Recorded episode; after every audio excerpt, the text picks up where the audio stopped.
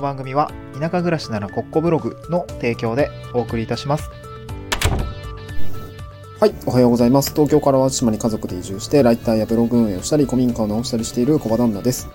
えー、もうすっかりいい年の瀬ということで、まあクリスマスです。クリスマスイブかな？クリスマスイブですけど、まああのそうですね。今日もやっていきましょう。なんか特に言うことありませんでした。今日なんですけども、あの、クラウドワークスさんからですね、月4.5万円で多拠点生活ができる、まあ、新たなプラットフォームができてきたよということで、えー先日ツイッターでもつぶやいた内容についてえっとご紹介をしたいなと思います。えっと、まあ、トークテーマとしては、えー多拠点居住ですね。多拠点居住。あの、まあ、いろんなとこに住んでみるみたいな考え方ですね。この多拠点居住って人生でどんなフェーズに、まあ、合ってるのかみたいな形ですかね。こう人生結構、まあ、100年時代とは言うものの、まあ、なんていうんですかね。結構フェーズがあると思うんですね。10代だったら20代、そして30代、40代、50代みたいな。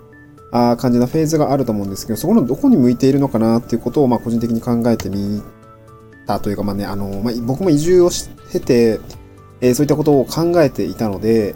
まあ、僕がどういうふうに落ち着いたのかとか、とか、あと、まあ、場合分けですね。まあ、例えば独身だったりとか、えーまあ、なんかこう、仕事の状況だったりみたいに考えてみると、多拠点居住ってどういうところで、あの、どういう人が、まあ、使っていて、まあ、どういう感じで、こう、まあ、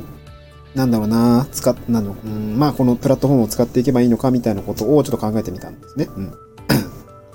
で、今日なんですけど、まあ、トピックとしては一つ目ですね、このクラ、あの、クラドワークさんが出しているこのサークルという多拠点居住の、まあ、サービスについてのご紹介というか、あの、こんなサービスでしたよっていうことを、あの、お伝えするのと、えー、じゃあ実際それを使う人ってどういう感じの人が、まあ、いつ使えそうなのかっていうところ、まあ、アドレスとかもね、えー、ちょっと前には、話題に上がりましたけども、アドレスホッパーとかっていう方たちがね、使っているかなと思うんですけど、まあ、どういった方たちが使っているのかっていうところをですね、今日ごご紹介とかね、あの、思考を巡らせていきたいなと思うんですけど、先にですね、この、えっと、クラウドワークスのサービスですね、こちらちょっと簡単にご紹介したいなと思うんですけど、これあの、12月22日のプレスリリースで出していて、もうホ,、あえーホットな 話題というか、あの、本当に最近できたっていう感じですね。僕、あの、サービス自体の サイトだったりとか、ツイッターのアカウントとかもね、まだ出来たてほやほやみたいな感じだったんで、えーこれからですね、拠点が増えていったりとか、えーするのかなっていう感じですね。なので、現状ですね、このクラウドワークスのサークルっていうサービスですね。まあ、個人と企業をつなぐ、まあ、オンライン人材マッチングプラットフォームで有名なクラウドワークスって会社ですね。僕も使わせていただいていて、えー仕事を取ったりとかしております。まあ、そこのクラウドワークス社がですね、だあの新しい、えーっとサービスですね、この多拠点生活だったりとか、なんか共通のリビングみたいなのをですね、あのー提供するようなサービスのですね、ベータ版として今出しています。まあ、あ地方移住だったりとか、まあ、地方への人への流入みたいなところは政府だったりの意向だととか、まあ結構ね、ヤフーニュースでめっちゃ叩かれてたんですけど、あの人流をね、地方に向けていくっていうことは多分お国とか、あの行政自体は、まあやっぱりその、一極集中というよりも、えー多拠点な、地方での暮らしみたいなところも、あの、ぜひみたいな感じで進めていて、まあ、その流れに乗る人もいれば、まあ、そあの、そぐわない人もいると思うんで、これはまあ別にいい悪いの話じゃないと思うんですけど、まこういうサービスがね、出てきたということは、まあ、クラウドワークス自体はね、そこに何かこうビジネスチャンスがあると思って、サービスを展開していると思いますし、まあ、壮大な実証実験なのかなとかね、なんか、ベベータ版サービスとして出してるので、まあそういったところもあるのかなとは思います。で、このクラウドワークスのサークルというサービスですけど、月4.5万円でね、えー、まあ、滞在し放題ですね。これ会員制のサービスなんですけど、まあ、いろんな拠点にですね、えー、住めるような感じになっていますね。うん。ま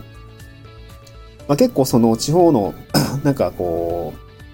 う、うん、まあ、魅力発見だったりとかって、まあ、当然ありますし、まあ、最近多いのは多分首都圏の方がリモートのじゅあのリモートでの生活っていうものがまあ浸透してきて仕事自体はまあリモートでできるよねとね。まあ、あとは副業ワーカーだったりとかフリーランスみたいな人も少しずつ増えていて、それがですね、まあ実際クラウドワークスというプラットフォームを使って仕事を取った時に、じゃあこれ、別に家で仕事できるんだったらどこでも住んでよくねみたいな 感じに、結構安直かもしれないですけど、まあ、僕は思いましたよね。あの会社でフリあのリフルリモートで、えーエンジニアリング、エンジニアリングの作業をしていたとき、まああの、まあ、結構その、資料制作だったりとか、まあ、コードのレビューだったりとかって別に、ね、会社じゃなくてもできるんで、なんかそういうことをね、2年ぐらいやったんですよね。うん。で、その結果、移住しようってなったので、えーこのクラウドワークスで今、こう、まあ、に、まあ、瀬戸内の、まあ、島の、まあ、端っこですよ。あたりで僕は仕事してるんですけど、えー実際何不自由なくクラウドワークスさんからお仕事をいただいたりとか納品をしたりして、あの、仕事ができていることを考えると、まあ、住む場所ってまあ、どこでもいいですよねって考える人もまあ、一定数いるのかなと思っていて、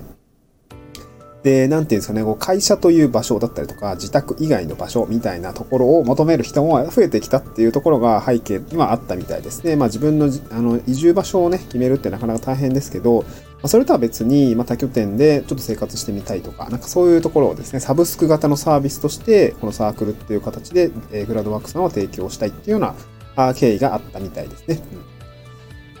はい。まあだから、クラウドワークスなんで、まあ、パソコン一つでね、仕事が取れるとか受注できるっていうようなプラットフォームをやりつつ、うん、仕事取れたらさ、どっかで、なんていろんな地域に行ってなんかワーケーションしたりとか、遊んでみたらみたいな感じを、な多分なんかライフスタイル的なものを提案しているんじゃないのかなという、まあ、意図を感じました、個人的にはね。まあ、僕はすごくそういうのは 好きなので、あの、いいなと思いましたね。これだ、だから現在2023年の1月からサービス開始をして、えー最初は5拠点にしかないんですけど、えー大阪、岡山、福岡、宮崎、和歌山ですね。東北とか北海道はないんですけど、あのーまあ、月4.5万円でね、えーなんていうの？この、まあ、宿ですよね、えーに泊まれるような形になるというような感じですね。これすごく魅力的だなと思います。特に僕はライターなので、えー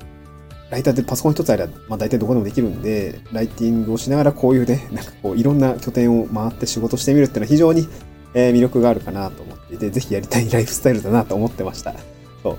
まあ今子供いるからね、あのーちょっとまあそういうわけにもいかないっていう話をちょっとこの後していきたいんですけど、じゃあ実際この多拠点居住のサービスのアドレスだったりとか、えーこういうクラウドワークさんのサークルみたいなものって、いつ人生、まあ誰がどのフェーズで使えそうなのかっていうところですね。えー考えてみたいなと思うんですけど、まあ、まずはね、あの、もうシンプルにちょっと子供いるとしんどいかな。子供いるとちょっとしんどいですね。子育て世帯にはまあ向いてないかなとは思いますね。あと、単身世帯とか、まあ、あとご夫婦とかかな、フリーランスご夫婦とかはいいんじゃないのかなと思いますね。やっぱり子供がいると、子供預ける保育園とかってやっぱ拠点構えないとまあ難しいですし、うん、まあ子供がもう少し大きくなればね、できるのかもしれないけど、やっぱ子供は子供で、その土地だったり、まあその学校というコミュニティでね、えーまあその感性を育んだりとか、あしたりもしますので、まあ子育て世帯にはちょっと向いてないのかもしれないですね。まあ一方で、えっと、これお金に、うんまあ家賃の代わりにはなると思うんだけど、まあ交通費とかも多分ね、拠点拠点で結構かかると思うんで、うん、そうだなある程度、お稼ぎに余裕があるって言ったら余裕なんかないよってなると思うんですけど、なんていうのかな。ある程度ちゃんとね、クライアントワークとして仕事が、あーできていて、そうですね、まあ月わかんないけどね、どんくらいなんだろう。月、まあ、20万あったら多分普通に使えると思うんですよね。うんまあ、20万分の家賃が大体ね、7、8万とかだったらさ、ね、4.5万円で拠点滞在し放題だったら多分そっちの方がいいいいと思うんですよね。わかんないけど。そう、どこでも働けるならね、なんかそういう感じで、その単身者、例えば20代後、20代とか30代とか、まあ、別に40代、50代でも単身でね、えーいろいろ、いろんな経験をしてみたいと思って、えー多拠点生活したしている方もたくさんいらっしゃるので、まあ割となんかそういう身軽な方がこういうものを使って、いろいろなこう人とつ、まあ人とか地域とのご縁をつなぎながら、まあなんかこう、結構ね、すごい体験ができると思うんですね。あの僕も移住して覚えてなんですけど、まあすごくいい経験させていただいてますね。このたった1年半だけでも、もう自分の知らない世界だったりとか、地域の、まあなんかこう、地域にいる人だったり、この地域にな、なんだろうな、飛び込んだことによって得られた経験、まあ農作業もそうだし、えー地域独特のこう文化だったりとか、人間関係の濃さだったりとか、まあ心地よいこう、まあなんか地域で見守ってくれる安心感みたいな、まあそれがね、見られていると取るのか、守ら、見守られていると取るのかで、まあちょっとね、また、えー受け取り方違うかなと思うんですけど、なんかそういうことがあったりするので、まあね、うーん、まあなんかそういうことを経験したいとか、その経験を求めている方にとっては、こういう多拠点生活にについてはすごくまあおすすめなのかなとは思いますね。僕もやってみたいなと思いますね。これは本当に。うん、そうだな、子供が、そうですね。なんか子供と一緒になんかね、仕事できたら面白いかなと思いますけど、ちょっとマイノリティ的な考え方かもしれないけどね。そう、なんかそういうことができたら面白いんだろうなと思いましたね。うん。まあ、なので、こういうサークルっていうその多拠点生活のサービスで、えアドレスとか、あークラウドワークスっていうところは、まあ、使って、使う側としては、まあ、そういう方たちですね、えーまあ、フリーランスだったりとか、あそういう方には向いてるのかなと思います。うんあとね、もう一個視点、あのーあって、これ僕今古民家直してて、まあ、ゆくゆくあのーまあ、全然面倒立ってないんですけど、あの、回収は進んでるんですが、面倒立ってないんですけど、宿屋として、こういうプラットフォームに貸し出したいっていう気持ちはありますね。うん。なんかこう、いろ、なんか楽しそうじゃないですかね。楽しそうな人が来そうじゃないですか。あ、そう、まあ、地域との、あの、なんていうんですかね。えー、接し、なんていうか、変な人来たら嫌だけど、まあ、こういうサービスだったらさ、うん、なんかね、こう、ちゃんとこう、マッチングになると思うんで、うん。なんか、なんか、なんていうか、まあ、普通に貸し出すとか、宿業をやるよりも、なんかこういうものを使って、えー、こう人流がこう、ポンポンポンポンこう、変わっていくような。あーでも、少しご縁ができるような、ななんなんていうのかな、観光とかだとさ、短いじゃないですか、滞在が。1, 1泊とか2泊とか。だと、ちょっとあんまりこう、関係が紡ぎづらいと思うんですけど、こういうワーケーションみたいな感じで、例えば1週間だったり2週間、まあ長い方だったら多分1ヶ月間ぐらい泊まると、やっぱそこでの地域とのこう、交流だったりとかって、まあ僕との交流だったりとか、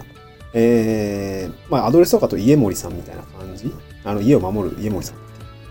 家森さんだけ？なんかそんな感じのか、あの、名前だったと思うんですけど、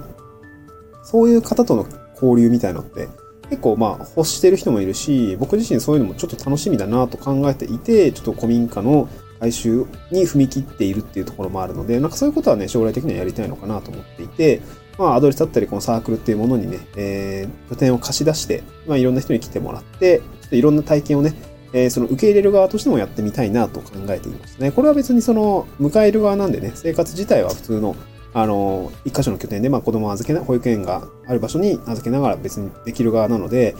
あの、自分が今使えなくても、なんか家盛りとしてね、なんかちょっとやってみたいなとは思いますね。こう多拠点生活の人を受け入れる側っていうのもね、すごく楽しそうだなと思っていて、えー今はなんとなくね、えー 夢はあるんですけど、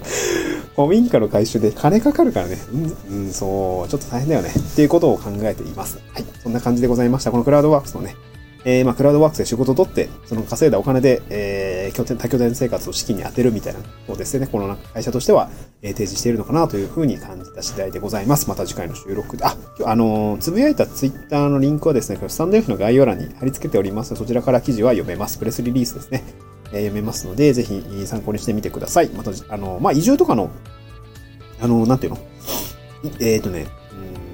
ん、た、なんていうの？えっ、とね、多分その、お試し移住とかにも使えると思います。あのー